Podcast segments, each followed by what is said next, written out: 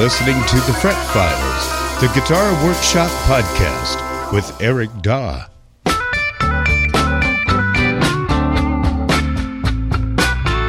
To participate in the show, visit my website, ericdaw.com. That's E R I C D A W.com. Click the contact link and send in your question or comment there. I'll use it as part of the show. The other way to do it is to call 757 774 8482. You can call or text that number 757 774 8482.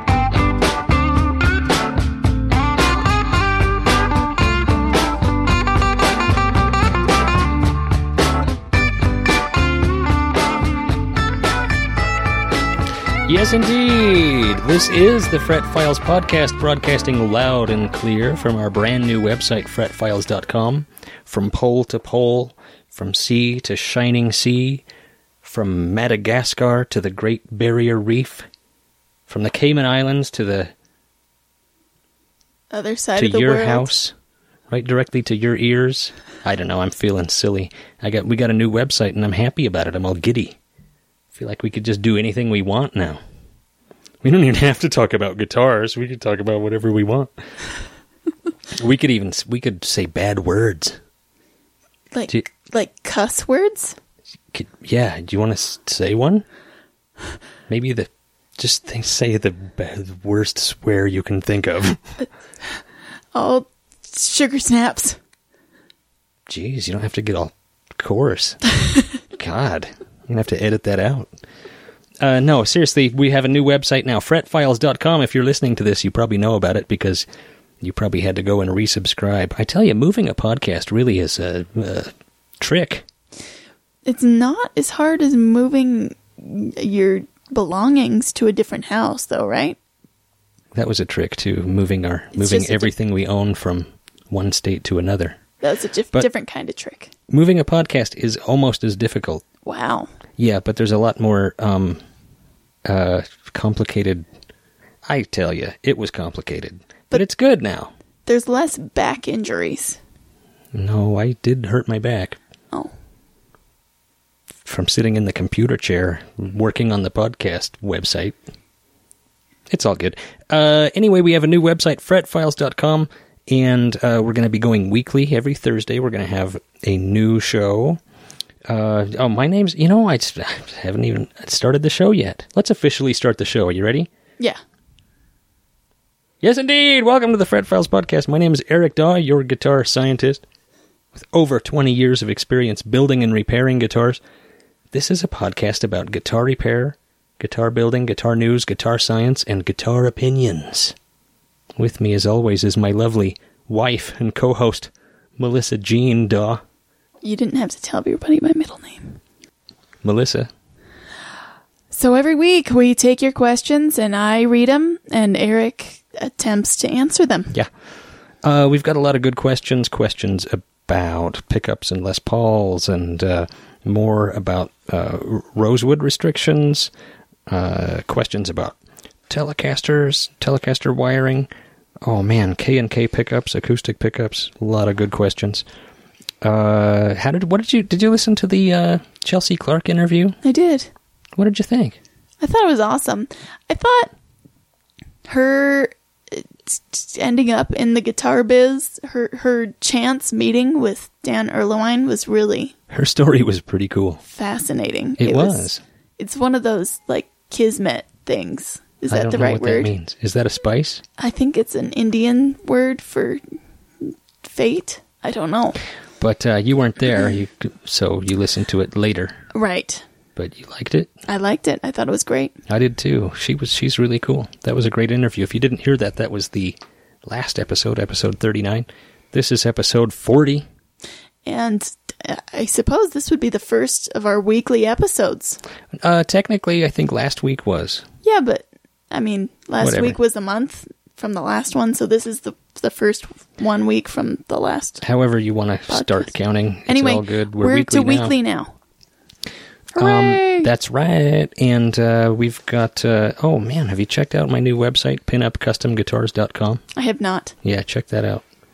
I've got uh, options There's a lot of options. Let me just tell you, cases, all different colors, different uh, neck Col- neck profiles, Colors of cases? fret sizes. No, colors of guitars. Oh. Anyway, we've got a call. Shall we take a phone call? Let's take it. Yeah, we haven't talked anything about guitars. It's almost five minutes in, and we're just hemming and hawing about Yapping. baloney. Let's take a call. Hey, Eric and Melissa. I was just listening to the latest Fret Files podcast, and uh, you were talking about sanding beam with double-sided or sticky uh, sandpaper. Alternately, when I'm out of that, I will do a little trick where I take um, just a roll of sandpaper and I lay it sandpaper side down, and then I stick two-inch wide masking tape, like blue painter's tape, and I stick that to the back of the sandpaper, and then I put a little dribble all the way along there of the water thin CA glue, uh, and then I take another piece of two inch masking tape, and I put that sticky side up, so the two backs of the masking tapes are together, and I just latch that together, and the CA glue will uh, stick to the masking tape, and then you have a super thin homemade double-sided tape. And then I just cut that to fit and put it on my beam. Works really good, and um, I like that better than some other two-sided tape.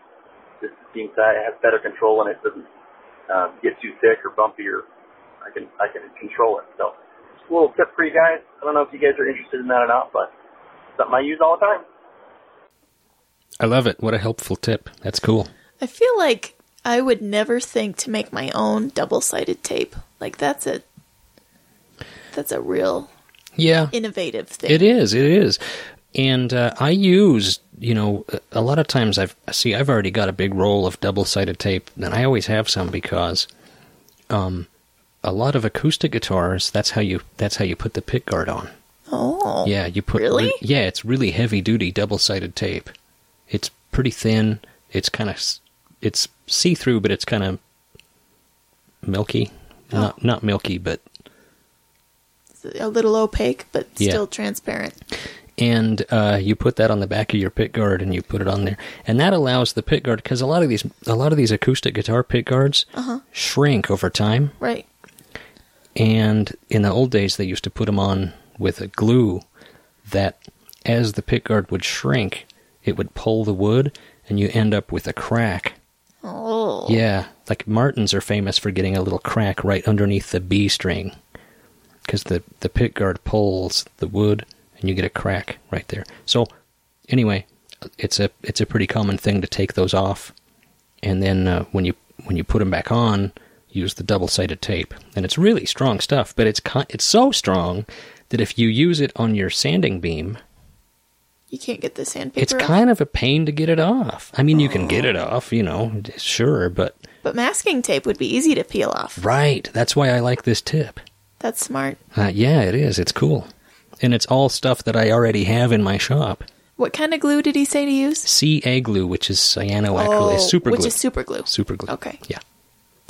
People should stop saying fancy things. Like just say super glue. I know, but It's is it a different thing? Well, no, it's just that I think it's this unspoken thing in the luthier community that we don't want to call it super glue because we don't want just your average walking around guy to think that we're working on your guitar with super glue. No, this is not super glue. This is CA glue. It's cyanoacrylate. But it's super glue. Oh, it's space age, baby. Well, thank you, anonymous caller from the void. Yeah. And uh, I appreciate that. I appreciate the call. If you want to call and participate in the show, we play voicemails first. It's 757 774 8482. You can call, leave your message there, and we'll use it as part of the show. Or, or even if it's a comment or a tip like this. Uh, You know, I love We that love kind of thing. Yeah, We absolutely. love it. The other way to participate is go to my website, ericdaw.com. And uh, you can also go to fretfiles.com and click the contact link, submit a question for the show, and uh, we'll use your email there. Sweet. And shall we? Uh, shall we read some emails? Let's do it. Let's do it. That's what the show's all about. We get letters. We get stacks and stacks of letters. Hi, Eric and Melissa. Just some follow up advice on Ben's problem with his Les Paul, which I, if I remember right, it was just that he he liked the way it played, but he was just chasing tone. Chasing tone. Okay. Uh, he could try some other styles of pickups. My pickup builder, Mike at MJS Pickups, makes a great humbucker that uses individual poles instead of a bar magnet. It is called the MJS Hum 3 Individual A2 Mag, which is a mouthful. Yeah. Uh, a great humbucker for those who don't like humbuckers. Or another solution would be a P90 style in a humbucker format. And also maybe replacing one of the tone controls by a bass cut control. Thanks for the great show and information. I always learn a ton of stuff. Florian Schneider, is that right? Schneider? I'm sure. Millimetric Instruments. Yeah. Yeah, that's great. You know, I mean, that's certainly a good uh, comment. You, you could always replace the pickups. Absolutely. Or another solution, he says, uh, would be replacing one of the tone controls by a bass cut control. That's, you know, that's a great solution. Yeah. What is that? Well, your typical tone control. I'm so sorry, pardon me. Your typical tone control on a guitar only cuts treble. Oh. Yeah. But you can wire one up so that it so that it cuts bass, Only bass or bass and treble together? only bass. Oh, Yeah. interesting. It's something that G and L does on their uh I don't know what they call them, but they're the ones that look like strats. They're not actually they're not called Stratocasters, but it's the G and L strat thing. Style. Yeah. Yeah. And, uh, you know, because a strat typically has two tone controls, which is kind of redundant, in my opinion. I don't know, whatever. Some people like it. But with what G&L did, they kind of updated it. One is a, t- a treble cut and one is a bass cut. Interesting. Yeah. So you can kind of dial in your tone a little a little better how you want. I checked out, so Fl- Florian Schneider's got this millimetric instruments. Yep. I checked it out. Really cool guitars. Unique designs, you know, inspired by uh, you know, the classics, but really carving his own path. Minimalist and modern design, you know, taste Cool. really tastefully done. Very cool guitars. Check What, what's the website? millimetric.ca. Cool. Yeah, he's in Canada, obviously. Awesome. Yeah. Millimetric instruments. Well, thanks, nice, Florian. Nice stuff, Florian. I love it. Would you make a custom instrument without aging it, or is aging considered an essential element of, of your instruments? Stephen. Well, Stephen, uh, yeah, you know, I'm kind of known for doing that. I, I make aged, you know, replica guitars, um, but I, I've certainly made plenty of them not aged, and I absolutely do make them not aged. Here's the catch, though. I really don't do, and I don't dig, the modern finishes that look like the guitar has been dipped in glass. Right, Really glossy, shiny, thick finishes. right. I hate it. I really don't like it, and I don't. It's just I, I can't even explain why. I just don't like it. So I kind of do thin nitro finishes that um, it will look. It won't be aged. It will look like a new guitar, but it'll look more like what a new guitar would have looked like in the '50s before they started doing these super space Right. age polyester crazy finishes. Sure. That makes sense. Yeah. So yes, I do make them that are not aged, but don't expect it to look like a, uh, I don't know, like a car finish. You know what I mean? Right. Like that flawless, glossy. It's going to be kind of sunk into the grain a little bit and a very thin finish. So that's the answer. Yes, I do, but they don't look like you would think. Awesome. Thanks, Stephen.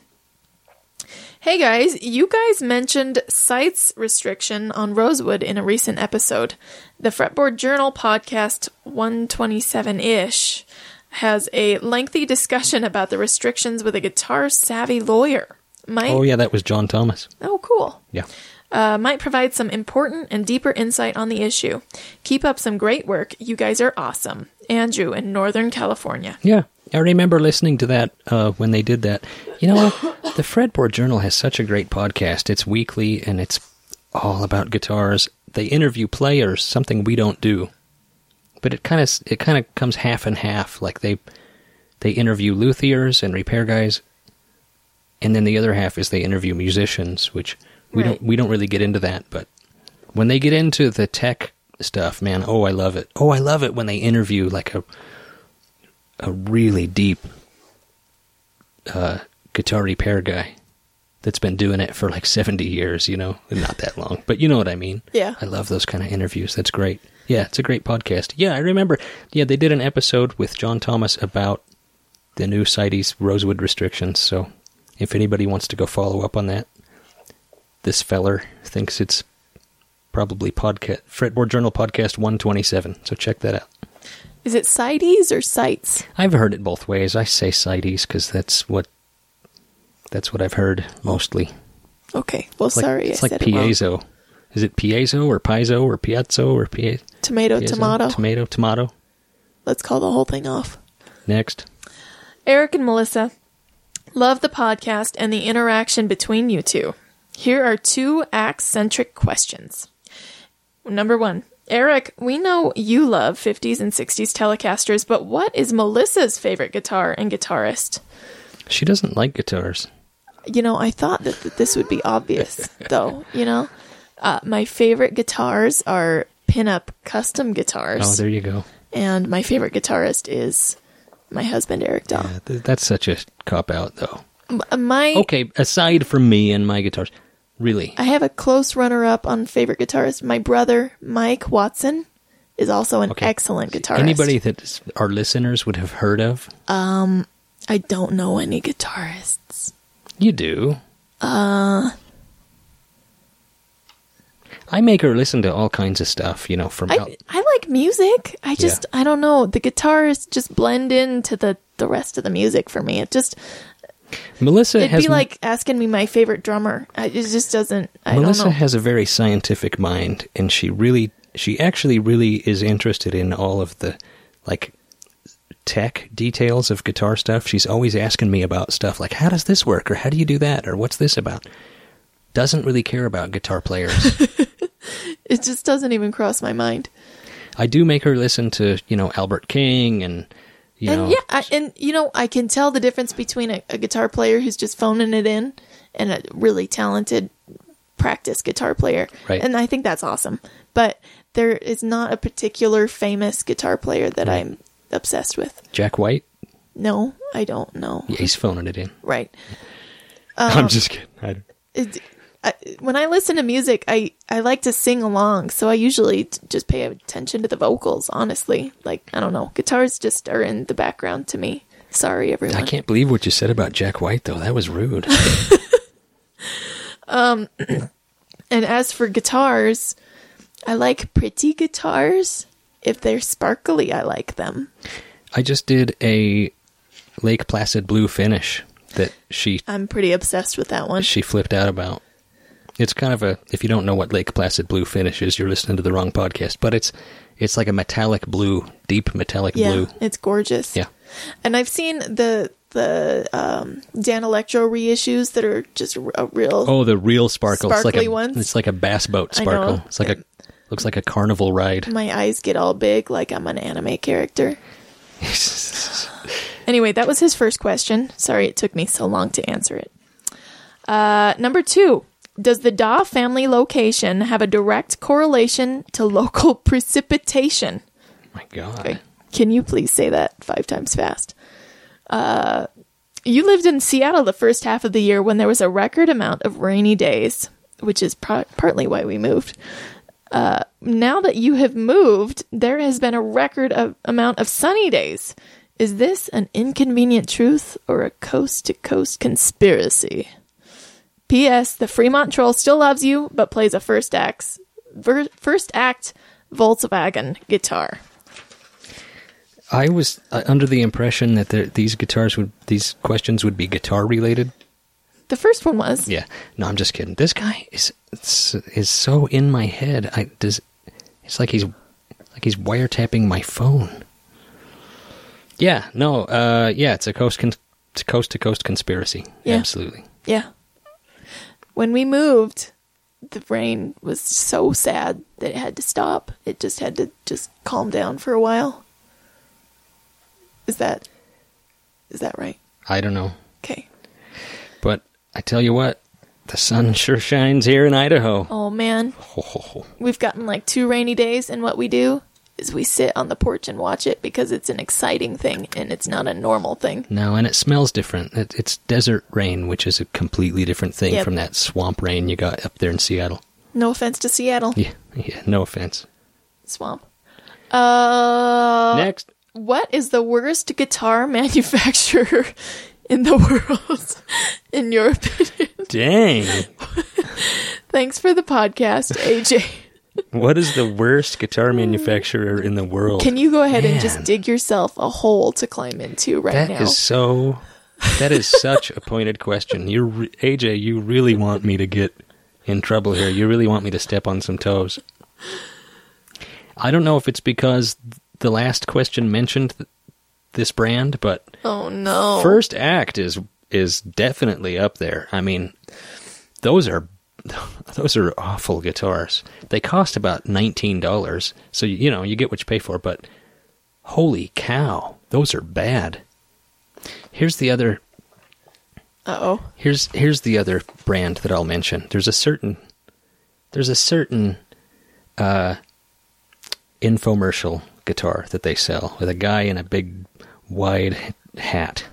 Maybe you know what Is I'm talking about. The pan flute guy? No, that's that's Zamfir. uh, no, this guy. No, this guy. Look, it, just just just listen to this, okay? Introducing the new American Legacy Guitar Package, showcasing the beautiful lustrous black Oh, edition it's of lustrous. Esteban's American Legacy Guitar. Oh, yeah. This new edition features an all-wood body. Oh, it's all it's made of wood, Wow. entirely made of wood. That's impressive. Yeah, there's a there's a a fireplace and a twirling guitar in front of it, and then this this clown with his big hat. It's kind of like a fever dream. Yeah, it is. It's very much like a fever dream. Pop and chrome tuning heads, and now Oh, in it's, this the tuning heads are chrome. Wow. gorgeous lustrous glossy black Oh, it's lustrous and glossy. Yeah. Anyway, that guy, th- those guitars, very simply, are the worst. God, they're the worst guitars you could possibly. I mean, they're so bad, and they make them sound because I've seen the infomercial. Because you know I'm in, into guitars, and when they first came up, I mean they've been on TV for 20 years. When they first came out, I thought, oh, I'll, I'll watch this for a second. Man, they talk these guitars up. Oh yeah, this guitar is made exactly to this feller's specs. Feller. It is made just exactly to his specifications Well, it's and made of exactly what wood. he is made entirely of wood. Impressive. The tuners are have chrome on them. I mean, chrome. Can you imagine? wow. Chrome plated hardware. Those guitars are probably the worst guitar you can buy because I get, you know, and people don't know. You get you get tricked. You're, if you're not a guitar player, you're watching TV at three in the morning, drinking beer. You're going, "Pff, I could, I could buy a guitar right now, and they buy a guitar, and then they bring it in to me and say, I can't play this thing because the strings are about a mile away from the neck. Can, can you help me? And you say, well, yeah, Sell I this can. one. Yeah. Anyway, thanks for getting me in trouble with whoever. Uh, So Esteban, we're oh, don't say his name, Oh. God. Hey Eric. I heard one of your S style guitars recently and it sounded beautiful. Are the S style pickups you make intentionally microphonic, or is that only the T style bridge pickups? Would it be morally wrong to put a T style pickup in an S style guitar? I think so. I think that is in the. I think that's the seventh commandment. You will go straight to hell. Uh, thanks for you and Melissa. Thanks to you and Melissa for doing the podcast. Um, yeah, I do make my T style bridge pickups intentionally microphonic. Um, I do. I, I just that's how the old ones are, and that's what I really like. But it's more of it's the nature of how those are made. They're really different from the um the S style pickups. The T style pickups have a base plate and it has a lot to do with that, where the S style pickups do not. So, no, the S style pickups are not slightly microphonic. And Would it be wrong to put a T pickup in a in a S style? Well, I'm really trying hard not to say Telly and Strat. In a Strat style guitar, uh, it wouldn't be morally wrong, but a Telly pickup doesn't really fit in a Strat. You'd so you would have to you'd have to route it out. It's bigger, so you'd have to route out the body, and the hole in the pick guard would need to be enlarged. And instead of two mounting screws, there th- there are three mounting screws, and they're in a different place. So, yeah. So basically, everything about it is different, and so you'd really have to modify your Strat to put a Telly pickup in there, which it could be done. But another part of what makes a Telly sound the way it does is that uh, in a Telly, the bridge pickup is mounted to metal. And so in a Strat, it, which is also the bridge, right? It's oh, mounted oh, oh, to oh. the bridge. Sure, yeah. In a Strat, it's mounted to this piece of plastic called a pick guard. So it, you know, I don't know. It would it sound the same? Yeah, maybe, but I don't know. It would look pretty funny, in my opinion. Cool. Yeah. Thank you, anonymous question sender. Hi, Eric and Melissa. I love the show and I am excited for your life transformation. Thank you. Thanks. Uh, this isn't so much a technical question as a psychological one. I have a pretty standard electric guitar assortment a Strat style, a Telly style, a semi hollow humbucker style, and a boutique Telly with Lollar gold foils and a Bigsby. Generally, I play one guitar for extended periods, and I get a weird infatuation with it to the point where when I'm in a Strat period, I can't bring myself to play my Telly and think, oh, how could anyone put up with that weak neck pickup and number two, oh, and no two or four positions? I'll never play another guitar. Or when I'm in a humbucker period, I'll think, how did I ever put up with those thin, wimpy single coil sounds? If I'm in the grips, in the grip of a gold foils, I, I'll think, this guitar is just the ultimate and every dimension was specified by me and it's just so perfect. Why would I even look at those other toy guitars? I guess this isn't a problem per se, but I just think it's weird. Do other guitarists do this? Do we all carry on a weird serial monogamy with our guitars that inspires guilt and obsession? Are there real players out there who just pick the right tool for the job and seamlessly move from one guitar to another without going through neuroses like I do? Just curious. David Parker. David, I sympathize. David, I think you need to see someone. Yeah, you need to seek professional help, sir. No, I totally sympathize because, um, you know, for the longest time I was a Strat guy. I mean, we were going back to the 90s Before, way before I knew him. before the, uh, Internet. before, yeah. Before And, the uh, wheel was invented. And, uh, I just thought, man, tellies are for country players, you know? I really, Really? thought that. Yeah, I really thought that. But um, when I, the first time I played a telly that I really connected with, I thought, oh, oh, well, this is, this is exactly what I want. And I sold all my strats and just started doing tellies. And I didn't even have a strat for years and years. I've never been a humbucker guy. I've never been a fanatic of of Gibson electric guitars. I do absolutely appreciate them and, and love them and love to work on them. But as far as my personal playing preferences go and my tone preferences go, I do uh, steer more towards Telecaster style guitars. So no, I know what you mean. You, from time to time, you change, you go back and forth, and then sometimes I'll go through a Danelectro period where I'm like, "This is just it, man. This is this is this is it." I feel like with any hobby, that's pretty standard. Yeah. Like, There are guys who play one guitar for decades, though. I mean, I've seen that. I've seen it firsthand. And there's also guys, man, you know, there's a guy named Henry Cooper. I think I've talked about him on the podcast before. He lives in Oregon now, but he's he's a blues player in the Northwest. And for years he was a telly guy. And he had this guitar, this 1964 Telecaster. And I'd go see him play, and he had this tone that nobody had. I mean, he had the, he could make this guitar make a sound that you had never heard before. I mean, you know, it sounded like a guitar, but it was you heard just a millisecond of it, and you go, "Oh my God, that's Henry Cooper's tone." Wow. That's that's Henry Cooper. Wow. And I thought it was this magic guitar.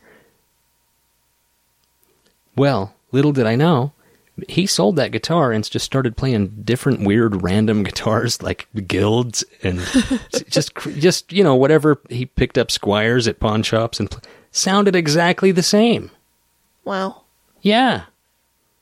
He can plug any guitar into any amp, fiddle with the knobs, and he sounds like Henry Cooper every time. I play it and it sounds like a Jazzmaster through a through a Roland jazz chorus. He plays it and it's like this voice of God comes out of it. So it just depends on who you are and what you're, you know, what you can do with a guitar. But yeah, no, I sympathize with you because I go through that too. But I always come back. I always come back to a telly. There's just something about it. A telly with a maple neck. I can just make it do what I want. Yeah.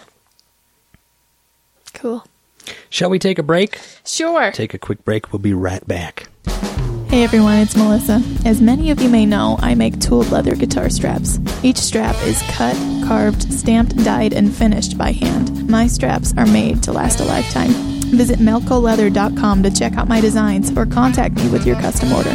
Contact me through my Etsy site or melcoleather at gmail.com. Podcast listeners will receive 15% off their order on Etsy when they use code FRETFILES at checkout. melcoleather.com. M E L C O leather.com. Hey, this is Darren Jones from Jones and Fisher. Hello, this is Scott Marshall Watson calling. Just wanted to let everyone know how much I love my pinup guitar. Eric Daw's Pinup Custom Guitars. Can't say enough good things about them. PinupCustomGuitars.com. It's the closest thing that I've personally found to being anything like a, a real vintage 50s Telecaster style guitar. My name is Jay Boone. I am an owner of two pinup guitars. Eric makes guitars that remind me of the, the real vintage style guitars, and that's what appeals to me. PinupCustomGuitars.com. It makes me personally a better player, A very vintage sounding instrument, very light and resonant. and I use it all the time. I play with it regularly. Uh, I love the feel of the neck. It's a fat 50 style neck. This is Joshua Joel here. This guitar makes all other guitars that I've owned personally feel like toys in comparison. I love the guitar. It's my uh, my main rig when I'm out on the road. I I ended up buying two of them, and I, I use them both on a regular basis. I'm going to tell you what, if I had the money, I'd own 10 of them. Thank you, Eric. I appreciate the eagle eye for quality and, and uh, attention to detail. I'm a big fan. Way to go, Eric. Great job, Eric. I really appreciate it. Check one out for yourself. PinupCustomGuitars.com. That's PinupCustomGuitars.com. Hi, podcast fans. Jay Boone from Emerald City Guitars here. We've been down here in Pioneer Square in downtown Seattle for 20 years, and a lot of things have changed. One thing hasn't changed, though. We still have a great selection of used and vintage guitars and amps. Now, that's not all we do down here. We also have a great service department, a great staff that's very knowledgeable, and tons of accessories and effects and just about everything you need if you're a guitar player. So we're celebrating our 20th anniversary this year, and we're doing all kinds of wonderful things, including giving folks great service, great deals, and shipping around the world. Visit our website at emeraldcityguitars.com, and you can see our entire selection of guitars and amps that we have on our floor at any time. We want to thank you guys for all the great years that you've shopped at our store, and that goes for all the folks not only in the Northwest, but around the country and around the world.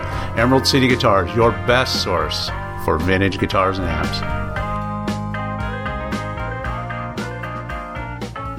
Eric and Melissa, question for the show. I do a lot of guitar setups for myself and my friends, but occasionally I get a bass. I have no bass setup mojo. I guess you're SOL. There's nothing we can do for you. Hey, I'll answer the question. Oh, okay. I'm sorry. Uh, can you please give me some tips or spec differences for electric bass setup versus electric guitar setup? I like my guitar necks flat, but does a bass need relief for the elliptical motion of the strings? What can you tell us? Also, the G&L plays like a dream and the Mustang pickup sounds great. Oh, I just refretted a G&L for this guy. Oh, okay. And Awesome. made and I made a Mustang pickup for him. Yeah, Cool. That's why he said that. Oh, I see. Thanks for everything. Miss you and your family here in Seattle. Zach. Oh, that's Zach, our buddy Zach. Oh. Yeah, uh, you know, you just have to think of it as a big guitar, the bass, a big guitar with four big strings. Daddy guitar. Is that what you think of it as? That's a daddy guitar. the daddy Yes. guitar. Oh, that's great. Um, You play the mommy guitar. jeez. The ukulele is the baby. Okay, so uh, with a bass, it's got it's got um, a longer neck, and sometimes, a lot of times, really, uh, it's hard to get those straight.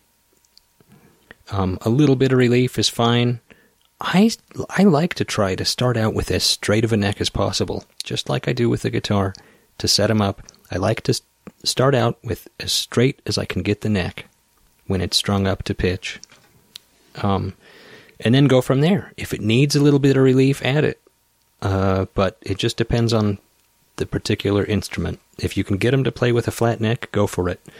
The one thing about basses is you typically want a little more clearance, so you'll have the action a little bit higher than you would with a guitar. Uh, I typically set a bass action at about two millimeters high off of the uh, off of the twelfth fret. Most most techs use inches, but I'm kind of a millimeter guy when it comes to setups. So you'll want to set the strings about two millimeters off of the twelfth fret.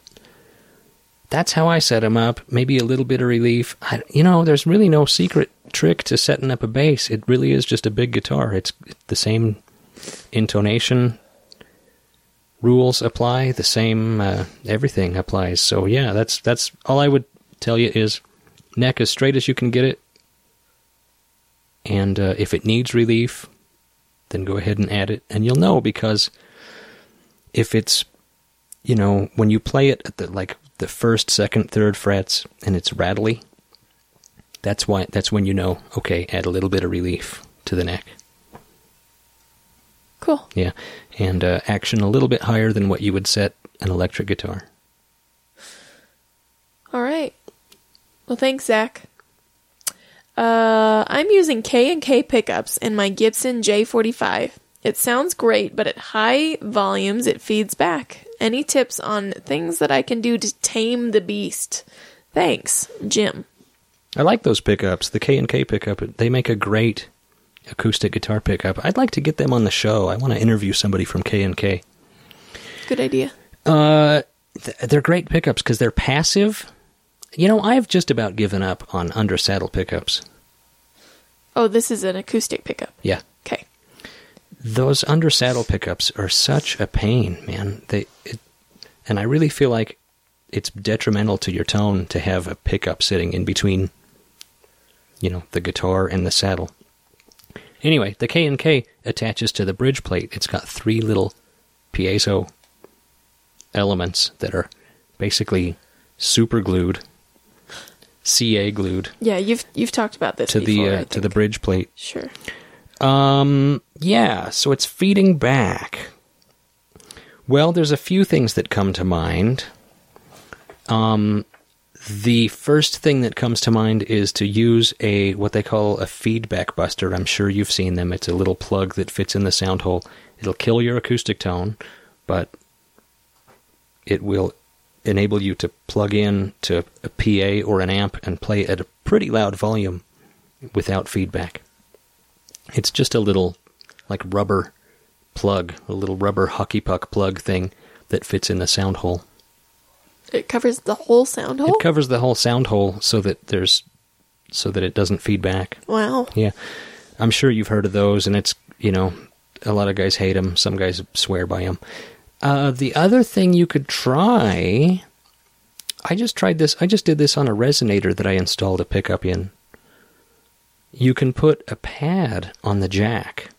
You can you can actually add a resistor to the jack across the positive and negative lugs, and you can experiment with what uh, what what resistor to put in there.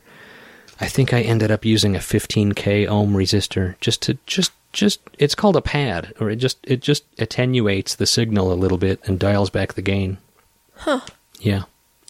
keeps it from feeding back. You'll still get a nice, good, strong signal.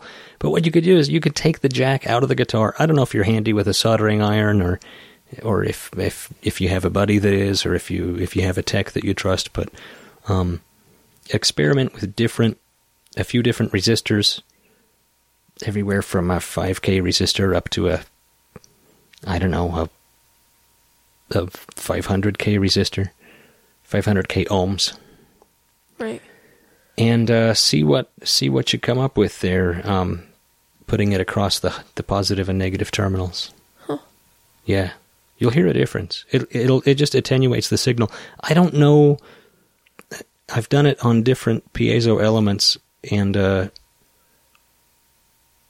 I I don't know what the K and K. Um, I don't know what what uh, I don't know what kind of resistor would work best for the K and K. That's why I say you you might want to experiment with it. But my guess my guess would be about a 10k or a 15k or a 20k ohm resistor across the positive and negative terminals.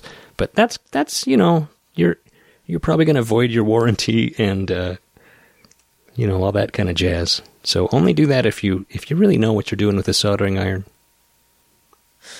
Okay. Thanks, Jim. Hi, guys. The show is great. Thank you so much for doing it. On a recent episode, someone sent in a question about cleaning a, to- a guitar and putting lemon oil on a rosewood fingerboard came up, came up. What would you think? What would you think about using mineral oil, like that you would use on a cutting board? I've used it on some of my guitars a few times and it seems to work fine. I wonder if this would do any long term damage to the fretboard. The exact product I've used is Howard BBB 012 cutting board oil. Thank you, Chris from Nebraska. Hi, Chris. Thanks. Yeah, uh, I tell you, from what I understand, lemon oil. When you buy lemon oil, it's basically mineral oil with a little bit of lemon in it, and it's probably synthetic lemon, unless you're buying really fancy lemon oil, which might have actual lemon essential oil in it. But the lemon, I think the lemon is just for fragrance and for uh, it's kind of it has it's like a natural cleaner. So the lemon is probably added to help clean the gunk off your fingerboard, and the mineral oil is actually to to um, condition the wood. So go for it. Mineral oil is fine. Lemon oil, mineral oil, they're they're pretty close to the same thing. So either one is going to work great. Awesome. Thanks. Hi, Eric and Melissa. Love the show, especially now that it is set up to be broadca- broadcast weekly. Here's a couple of questions. I am saving up to purchase a pinup custom guitar. In perusing the website, I noticed a couple of things that I wondered about. Under the T style guitars, there are multiple options for a body a bodywood, alder, or ash. After the ash option, in parentheses, it reads recommended. In other words, Eric recommends ash over the alder. I always thought alder versus ash debate was chasing after tone dragons. Could I have been wrong? What does Eric think? Hmm. Also, was hoping Eric could comment on tonal differences between underwound and standard wound pickups in his pickups. I think that I want standard wound in classic ash body maple neck fing- fingerboard combination configuration, but wondered what the effect of the underwound pickups might have on that construction. I'm sure that Eric would help me sort the differences once I am ready to pull the trigger on a guitar, but I thought I would ask in advance. Thank you both, Randy. Thanks, Randy. The reason I recommend ash on the guitars that I make is that it's more kind of period correct for the guitars that I'm trying to recreate. Um, that's all. You know, they didn't start using alder on those until a little later. And the other reason is that it's easier to get, you know, ash varies a lot more in weight. So I'm really picky about trying to get really lightweight ash, and that's what I do. And so I'm able to make a lighter guitar uh, out of ash, and I really like the grain better. So a lot of the guitars I make are blonde or butterscotch, which are just kind of a semi-transparent finish, and you can see the grain through it. So I I really like ash for those reasons. It's period correct. You can see the grain, and I can get lighter uh, bodies, which I really like. That when they're really light, that's what I like. But as for tone, there's really no Eh. difference. I mean, again, I you know I've gone over this on the podcast. If if I played two identical guitars blindfolded, one was Ash, one was Alder, I wouldn't be able to tell you which one was which. There's no way. I, it's it's not something that I'm going to hear. You know, Huh. I don't listen to a record and go, "Well, that guy's got an Alder guitar." Right. Yeah. So yeah, um, Alder has a very almost it it's almost grainless. It it almost doesn't have a pattern at all. It's a very bland guitar, almost like almost like white pine without knots in it. You know, it's like like a clear pine almost. Wow. Yeah, I mean it's a little darker than that, a little different color, and it's not. It's a much harder wood than pine, but I'm just talking about the grain. It, it hardly has any grain to it. You you do sometimes see a piece of alder that has a, a decent little grain to it, but nothing like ash. Ash is just a beautiful has a beautiful grain to it. Yeah, I like it a lot better. He also asks what's the difference difference between underwound and standard wound pickups. Um so underwound uh, meaning that there's less turns of wire on the coil, will have a kind of a sweeter sound, not as much output, of course, and a little um, a little more bell-like, chimey. Uh, as you put more winds around the coil, you get more mid-range, you get more bass, you get uh, a punchier tone, and as you move into an overwound pickup, you get like um, a lot, a lot of you get like mid-range growl to it. So that just you know kind of runs the gamut between underwound, standard wind, and overwound pickups. It just is. It's just kind of a way to EQ the guitar to to the tones that you like. Um, the early early Fender Stratocasters, for example, had pretty low wind pickups, and then as they moved on into the 60s, they wound them a little hotter. If that gives you any idea, um, and I, I prefer, I probably prefer standard wound. Underwound is nice, but sometimes they can be just a, just a tad wimpy. It just depends on the style of music and your style of playing and what kind of amp you're using. But that's my preference. All right. Thanks, Randy. In episode 37, there was a question about affordable jazz guitars. You mentioned the Loar, but I was curious about your thoughts on Ibanez. I think it's their Artcore series that's largely jazz guitars. Thanks for the great podcast. I am learning a ton. Yeah, Ibanez. I've certainly seen my share of Ibanez guitars. I don't know if you know this, but I worked at the Ibanez distributor uh, warehouse in the 90s. So I that was my job was to set up Ibanez guitars all day in the 90s and we set them up to be shipped out to dealers. So I've seen probably thousands of of Ibanez guitars. Wow. Yeah. Um, they didn't come to mind. I don't know. Maybe it's maybe it's just because of my history with Ibanez, but it's just it's it's just not something that would come up in my mind to recommend off the top of my head. I'm sure they're very nice. I'm sure they're nice. Here's my you want to hear my complaint about a lot of Ibanez Yes. guitars? Every guitar manufacturer kind of has their. This is just my opinion, okay? This is just my opinion, but every every guitar manufacturer kind of has their Achilles heel. Okay. Ibanez does a scarf joint. Their their neck is is two pieces of wood, so the headstock is a separate piece of wood than the neck, and the joint is this angled, you know, joint. It's a, called a Right. scarf joint, and it happens kind of under the second fret. The wood, the neck tends to bow there, and you you end up with this weird hump right around the second or third fret. I've seen it's obviously fingerboard? yeah, it's obviously not every Ibanez, and it's probably very very rare. But I've seen it enough that I know that it's a quirk of that kind of guitar construction that they do a scarf joint there, and you end up with a bit of a bow. So like the neck will be straight from the third fret up to the end of the neck. And from the nut to the third fret, there's just this very slight Interesting. hump. I've seen that a, not a bunch of times, not a not a million times, but I've seen it enough as a quirk on on their guitars that it's just something that I'm I always think about in the back of my mind to to look for when I look at an Ibanez. That's just my opinion. I'm maybe they've worked it out. I haven't, you know. I'm like, you know, I mean, I I worked there in the '90s, so what can I say? I'm sure they're I'm sure they're fine guitars. The other, you know, the other you mentioned the Loar and that whole um, that episode where somebody was asking for my recommendation. Uh, the the other brand uh, that that came to my mind later. Oh, now I can't remember the name. Uh oh. That's not good. Oh, Eastman guitars. Uh, they're nice. They're I think they're a little more than Loar guitars. I think they run generally around a grand, but um, those are nice. I think they're Chinese Eastman guitars. That's the other brand that I thought of later, but Cool. yeah. Hi, Eric. Two questions. One, is it possible to split the coils on a stacked humbucker?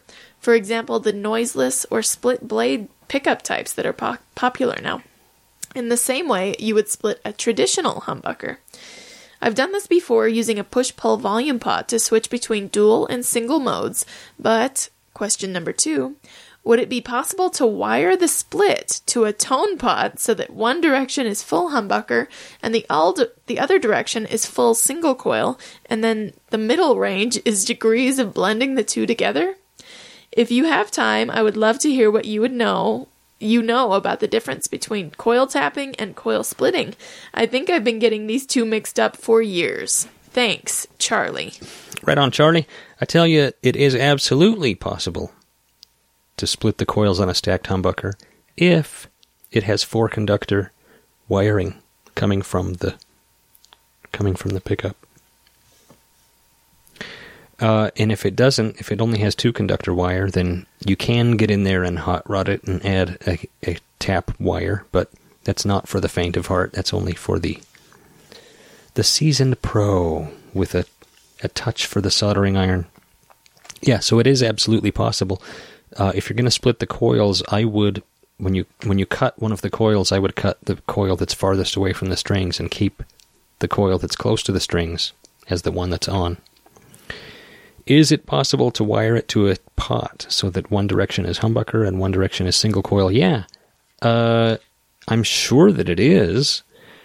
Um, let's see. How would you do that? I'll have to look up a schematic. Yeah, I've done I, I've done that before. I know that I've done that before. I can't think of how what that would look like on a schematic off the top of my head, but that's it's it is absolutely possible. And he would like to know the difference between coil tapping and coil splitting. Well, uh, people use those terms interchangeably. Coil tapping, technically, coil tapping is you wind a pickup and then you stop and add a contact. And then you keep winding it a little bit more and then finish so that you can tap and only use half of the coil. So coil tapping. Okay. But people people use that term for coil splitting, which is taking a humbucker and turning off one of the coils. So people use those interchangeably. It's okay to do that. It's just kind of a nobody's going to get nobody's going to be a nobody's going to be a uh, a coil Nazi? a coil tapping Nazi about about whether or not you're using the right phrase. Well, somebody might, but yeah, coil tapping, coil splitting. People generally they're talking about turning off one of the coils in a humbucker. But you're right. Technically, coil tapping is a uh, a wire that goes basically to the middle of the coil, somewhere between the start and the finish, so that you can get. It's basically so you can you can have one single coil pickup with two different outputs, Interesting. un- underwound and then more windings. And I've experimented with that a little bit. It is cool. It's really cool on an Esquire because there's not a whole lot of. Uh, an Esquire is a Telecaster style guitar with just one pickup. yeah. I I know that much. I've That's seen- cool. I've seen that before. So, if you've got a tappable single coil bridge pickup on there, that's kind of fun because it gives you uh, a wider tone palette. Thanks, Charlie. Hi, Eric and Melissa. I know that you will roll your eyes at this question, but I am asking anyway. I have been pondering building a telly with Les Paul geometry, shorter scale, and a tunematic. Why? Well, life is short, and there is no time like the present for doing something stupid. Also, if it falls over, the headstock won't break off. That's a good point. And you won't have to reach underneath to tune the G, B, and E strings. I'm guessing this disgusts you, but say someone forced you to do it. Jeez. What challenges would you see? Part of the problem is I don't totally understand Les Paul geometry. Is the neck set at an angle to the body? I have been thinking about either routing the neck pocket at an angle or else making a tapered shim in the neck. The latter solution would allow me to change my mind and put a regular telly neck on it. The former would mean more badness. While I'm at it, what kind of humbucker do you like for a telly neck pickup for a standard Telecaster? Do you prefer a PAF or some version of the Fender wide ranging humbucker? Thanks for the great show, Paul. Paul, there's no accounting for taste, is there? and I tell you, uh, you know, part of the reason why this is a this is a this this is going to be a problem for you. A Les Paul has an arched top. That's why the geometry is so different. Aww. A Telecaster is a plank. It's just a flat top. So, yes, the neck on a on a Les Paul is is kicked back a little bit more at a steeper angle, um, and then that's compensated for by having a mound in the middle of the guitar where the bridge sits. It's an arched top. So, unless you're going to have a telly body with an arched top, I don't know how you're going to do a, a telly with a with Les Paul geometry. Honestly, Ouch. yeah. Um, but do it. Prove me wrong. Do it and send pictures, or it didn't happen. Uh, while he's at it, he wants to know what kind of humbucker I like for a telly. I don't know. I, I'm just not a. You're asking the wrong guy. Honestly, I'm just not a. I'm not a humbucker guy. I do like the wide range humbucker. It's cool. It's giant. it's it's a big giant humbucker. Those are cool. Um, yeah, I don't know. PAFs are cool. It's just not what floats my boat. But you know, it sounds like you might build a really cool guitar here. You should try it. You should just go for it and figure it out. And And then send Yeah. pictures exactly, and a sound clip, too. there you go. Hi, Eric and Melissa. Thanks for the great show. Perhaps you've covered this before, but what is your opinion about graphite in the nut slots? Does this actually make a difference? I always do put a little pencil lead in there when I change strings the next time I see that some is left, so I guess it's doing something. Do you have any experience, though, that shows it to work better than doing nothing? Absolutely. In fact, it's essential. When I imitate Eric repairing guitars, I always say, well, you, go, you gotta put the graphite in the nut slots, put that pencil lead in there. I've probably told more people that than anything. It's it's essential. That's an essential part of a setup for me is to put some graphite in the nut slots. It does a few things. It'll keep you from breaking strings. It'll keep you in in tune better. You know, that nut is is a point of friction and that the string needs to be able to glide smoothly through the nut. So absolutely it's essential. Essential. So it's like a lubrication. Yeah, it's like putting oil in your car. You got to do it. okay. Uh, what do you do for nut slots that are worn down? Do you rebuild them back up? Crazy glue and bone dust? I don't like to do that. I, you can. It depends on the guitar. But that's kind of a I don't know. It's not really my favorite thing to do. If if if the guitar warrants it, I I would put a new nut on it. But sometimes you're working with a, a vintage guitar where you really don't want you don't want to put a new nut on it. You want to keep the original parts. Right. You can come up with creative ways to to build up the slots, but yeah, Okay. While I'm at it, how realistic is it for someone to teach themselves setup and basic repair and set up a small home shop in a big city? There's basically one guy in this town, and while he has a good reputation, he never turns stuff around very quickly or reliably. A drop off it drop it off on Thursday and I'll have it to you on Tuesday job can sometimes go to 4 weeks without much much explanation or apology. I think I know who he's talking about. Is this guy from Seattle? Oh. Anyway, go ahead. Uh, it can be very frustrating. I have quite a bit of woodworking and handwork experience, and I'm wondering about having a small shop that would focus on setups and maintenance of workaday instruments, staying away from the expensive stuff. Is it realistic to focus on setups and electronics for now and teach myself how to do that well and work on doing mostly setups? I think it sounds like a great plan. Thanks, Anonymous. I think that that sounds like a great plan, and there's really great books about it. One is the Guitar Player Repair Guide by Dan Erlewine. There's several editions. Um, I think the latest editions even come with like some kind of a CD or DVD or something. I have an older version. That's older. It's probably 20 years old. Uh, that's a great book that goes. It it really goes through a lot of setup information for all different kinds of guitars. So yeah, absolutely do it. I think, in fact, I think that it makes you a better guitar player to be able to set up your guitar because you understand your guitar that much better. Right. So absolutely do it. And thanks for submitting a question. Hey guys, as always, loving the show. Glad to see the new website up. It looks really great. Thanks, it does, doesn't it? My question is about tuners. I have a 90s Fender Japan made Telecaster that has old style tuners where the string goes down through the middle of the post vertically. Those are called safety post tuners, by the way. Oh, okay. Changing strings with these style tuners can be a bit of a pain since you have to cut the string to a specific length, especially on a gig when time is short. I was thinking of putting on locking tuners and wondering what your recommendation would be if I went that route. Thanks again, hoping you and your family are enjoying the new location. Kurt from Seattle. Thanks, Kurt. Um, that's a tough one because I'm not a giant. I'm really not a giant fan of locking tuners. I think that if you string your guitar properly, it's it's just kind of uh, uh, unnecessary. Anyway, I like safety post tuners. I would keep those on there. But if you really want to go with some locking tuners, they make uh, they make locking tuners that look like Kluson safety post tuners, except that it has instead of the the slot in the top being where you put the string, the slot in the top is like a flathead.